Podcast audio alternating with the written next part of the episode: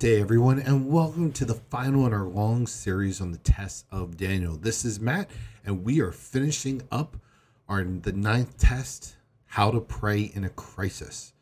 And we've seen we must first listen to God when He wants us to know about His promises and His Word.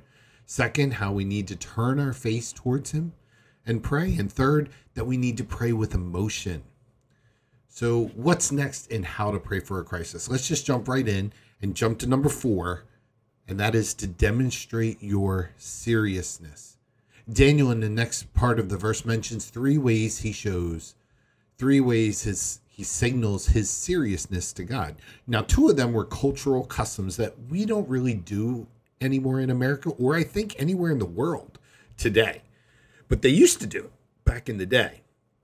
One of them is a spiritual discipline that's been going on for centuries and thousands of years, and the people still do it. And here's what he says Daniel 9 3b. So I turned to the Lord God and pleaded with him in prayer and petition in sackcloth and ashes. So he pleaded with emotion and he fasted. Fasting is going without food, and the other two, nobody really does. That's sackcloth and ashes. Nobody really puts ashes on themselves. But it was done for hundreds and hundreds of years in the Middle East and in some Asian countries. But like I said, I think it's out of favor today. And Jesus said there are some miracles that can only happen by prayer and fasting, not by prayer alone. Why? Well, because fasting says, God, I am super serious about this. I'm super serious enough to go without food. That's how important this is. That's how disciplined and serious I am about this prayer request. I don't have time to go through all that, but all through the Bible, you can see examples of that. Moses fasted before he received the Ten Commandments. The Israelites fasted before they went into many, many major battles. Daniel fasted in order to receive guidance from God. Nehemiah fasted before he began a major building project. You should too business guy out there or girl. Jesus fasted in victory over temptation. The very first Christians fasted during decision making times in their life. There's a lot to fasting, but for, for us, praying in a crisis, it's simply demonstrating how serious this request is. You can actually look into fast. You can learn a lot about fasting if you study it. Just look up the word fasting or use some concordances or something or go online and search for it and you can learn a lot about it. A couple years ago my daughter asked me if she could see a movie about cheerleading. And she was a little young and, and she usually watches cartoons and this was not animated but she did her research. She looked it up and saw if it was good for kids her age to watch. She looked at reviews and then asked us again. I've never seen her so serious about a request before so i took it seriously I looked it up. I she showed me all the research she did and how she wanted to watch it. And she thought she could do it. She presented her ironclad case of why she would be allowed to watch it. And you know what? I let her watch it. Is there any prayer that you want answered? Well, you need to be serious about it. Because a lot of times we ask stuff from God and we're like, oh, well. No, be serious about it. Show your concern. Fifth thing you got to do is thank God for his love and promises. The Bible says when you ask, ask with thanksgiving. Thanksgiving isn't just a holiday that we celebrated just a few weeks ago. If you're a believer, it's an attitude of your entire life. You're to live with the attitude of gratitude. I prayed to the Lord my God and confessed, Lord, the great and awesome God who keeps his covenant of love with those who love him and keep his commandments. That's verse 4 in Daniel 9. You keep your promises of constant love to those who love you and keep your commandments. Five verses later, Daniel says, The Lord our God is merciful and forgiving, even though we have rebelled against him. You just tell God, God, I'm grateful that you're God and I'm not. I'm grateful that you're loving and you're forgiving and you're merciful. Many times when we're in a deep crisis or a huge request, it blinds us from the remembering of all the unbelievable things that God has done for us in our lives because we are prisoners of the moment, or we're in so much pain that we can't think straight. Thanking God for his promises helps us in the midst of our pain and our crisis to continue. Number six, humbly confess my sin. See, God doesn't listen to prideful complaining, but he does listen to humble confessing. God responds to humility.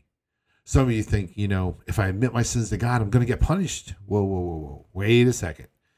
First place, God already knows you did them all. Okay. You're not going to surprise God. You're not going to be like, oh, wow. God's not going to say, how did I miss that one? I didn't see that one coming. No, no, no, no, no. God already knows what you've done, what you will do, and He knows every stupid thing that you've done in your life. You know, He just wants you to admit it. It's for your own humility because we think of ourselves way better than we are. So, how does does God respond when we humbly admit that we blew it? Does He do it with punishment? Never. When God hears you be humble, He responds not with punishment, but with blessing, with forgiving, with mercy, with grace. Because, let me remind you, if you are His child and you've asked Jesus into your heart and trusted Him to remove all your sins and bring you into His family, all your sins are forgiven, past, present, and future. There's nothing more for God to forgive since Jesus paid the price for them on the cross. That is why we can rest and trust in those last words that Jesus spoke on the cross. It is finished. It's done.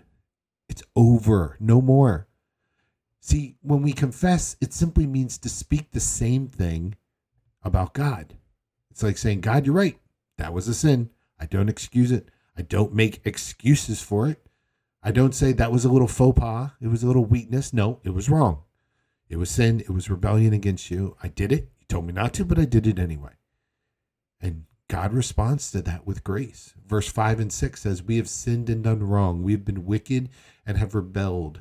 We have turned away from your commands and laws. We have not listened to your servants, the prophets, who spoke in your name to our kings, our princes, and our ancestors, and to all the people of the land. He says this very specific at fault. Every generation, it's not like one generation. In America, every generation has got part of the blame for the problems that we're going through now. Verse 7 and 8 says, Lord, you are righteous, but this day we are covered with shame.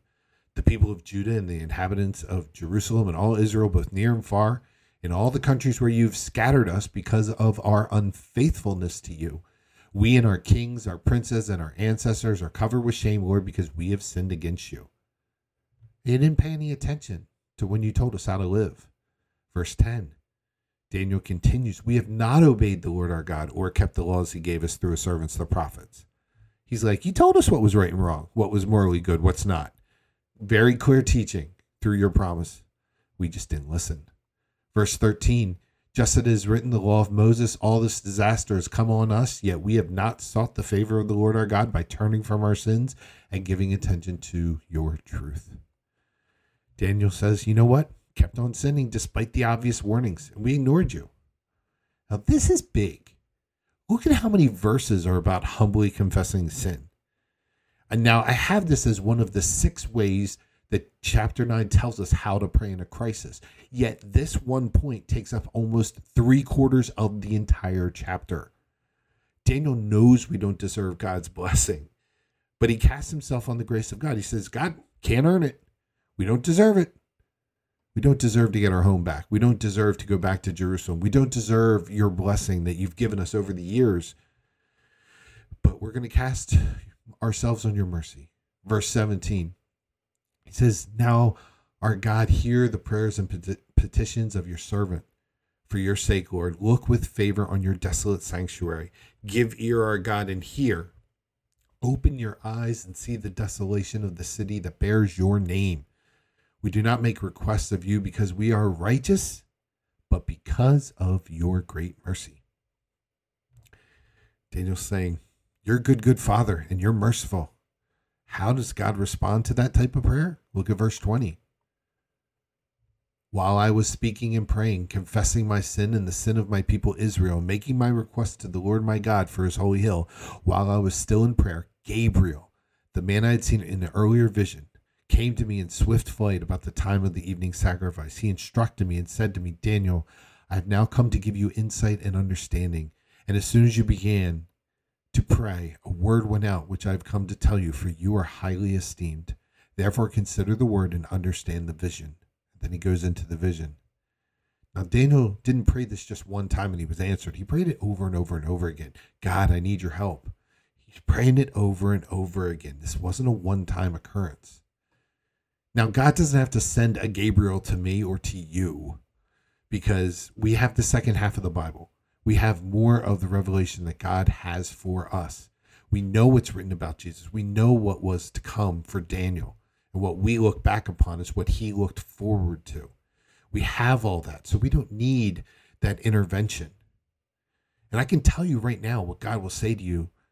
God says, I saw you born. I saw you grow. I saw all the hurts. I saw all the happy times, the sad times. I've seen everything in your life, and I have a plan for you. I have a timetable for your life. And when you started praying, I heard that prayer. And I want to help you to understand my praying for your life because I love you very much. Now you say, wait, wait, wait, wait, Matt. God is talking to Daniel, not me. Not like us. Not this. Well, remember God's promise in Second Chronicles 7:14. It says, "If my people who are called by my name, that's Christians, will humble themselves and pray and seek my face and turn from their wicked ways, then I will hear from heaven and I will forgive their sin and will heal their land." Are you a Christian? If you are, then simply turn your face to God. Call out with emotion. Call on his promises to you to be able to make it through praying in any crisis. Now, myself, I've been going through a big crisis, and this sermon series has really helped me dealing with it. I've been dealing with the possibility of losing my dad. I believe this podcast is going out the week of the 18th or 19th or 20th or something like that. My dad's been in the hospital for over a month. And I've been dealing with the possibility of losing my dad. My dad, after he went, you know, if you can, I'm going to continue the story where I left off. My dad went back into the ICU after, you know, and they were preparing us. And so we had this long meeting, and they basically gave him a 10% chance to go home. The next day, he was doing good and they took him off the ventilator and he started to improve. And over the next week, he was finally transferred to a holding room, but his mind was still plagued with delirium. He was agitated and responses were not where they should be. The hotel psychiatrist called me and told me they were struggling trying to control his agitation while giving him enough medicine so that he can recover, and they haven't figured out the mix. And I wanted to see him when he was in the transitional room, and I brought my two daughters. Now my son was a little young. He, I don't think he could understand. He wasn't ready for that scene. And so I went there to talk to my dad, not knowing what would happen. I brought my two daughters and miraculously he said my name for the first time since he went into the hospital. And my daughters heard it. I thought I was hearing things. But no, they were like, no, dad, he said your name. I understood a few sentences. I understood that he said my daughter's name and he was talking to them. But after a few sentences, he kind of zoned out and was just agitated. But he kept wanting to hold our hands. He kept wanting to put his arm around us and give us a hug. It was the best I've seen him since he entered the hospital. And we left and we were very positive. Being able to talk to my dad, being able to realize that maybe he's getting his mind back. Maybe he'll be able to talk and eat solid foods and and uh, recover. And the next day I went in and he was back, basically back to not speaking, being agitated. The delirium was running strong. And I texted Jeanette. It's like, this is a roller coaster. This is tough. It's going up and down and not in a good way. I like roller coasters, but not this one. And I continued to pray because praying in a crisis is hard, but I know God is with me. And if I follow these six ways of how to pray in a crisis, I know God will get me through whatever happens. So I'd like to close this testing series of Daniel with a prayer because I need it. And if you're in a crisis, I know you need it too. Lord, help me to see that your plan for my life involves your timing and my praying, and that many times I have not because I don't ask. Teach us how to focus our attention on you. It's so easy to get distracted in this world. Help us to turn our face to you. Help us to learn how to talk to you with emotion, to be authentic and real and not phony and fake and trite. To realize that our tone and our heart are more important than the words that we think. Thank you that our prayer doesn't have to be beautiful or sound great. It doesn't even have to be in a complete sentence. It just has to be honest and real. So, Lord, break our hearts over the things that break your heart. Teach us how to pour out our hearts to you. And yes, even if tears come, so be it. Help us to demonstrate our seriousness by even be willing to fast as a symbol to show you how serious we are about this prayer. Thank you for loving us. Thank you for your promises and your word. Thank you that you are faithful when we are unfaithful, that you're consistent when we are inconsistent. Thank you that when we come and humble ourselves to you and admit our wrongs and admit our rebellion, you don't punish us, but you forgive us and you wrap us in your embrace. And help me to feel your love every day because we desperately need it. We ask this in Jesus' name. Well, I hope you enjoyed this series. And next week, I'll do a recap of things that I learned this year. That's what I thought I'd like to do as the last podcast of the year before I start something new for the next year. Now, I had written this several days ago, probably about a week ago. So I'd like to give you the latest update on my dad as of December 20th. When I went in and I had that meeting where he said my name and everyone was there, it was great. But two days later, he was back in the ICU because he had trouble breathing and they were concerned. So they brought him back down to the ICU and they intubated him. They called me up and they asked him to do a procedure for pain medicine in his neck, which already asked, already approved twice before. So we did that, and I waited for an update. And we went. I went in to see him, and he looked. Uh, he was out. He was heavily sedated, and so I just looked at him and I left. Two days after that, he his lungs didn't just have mucus in them that was hard to come out, but rather the bacterial pneumonia that they thought was gone came back with a vengeance. That was something we didn't expect.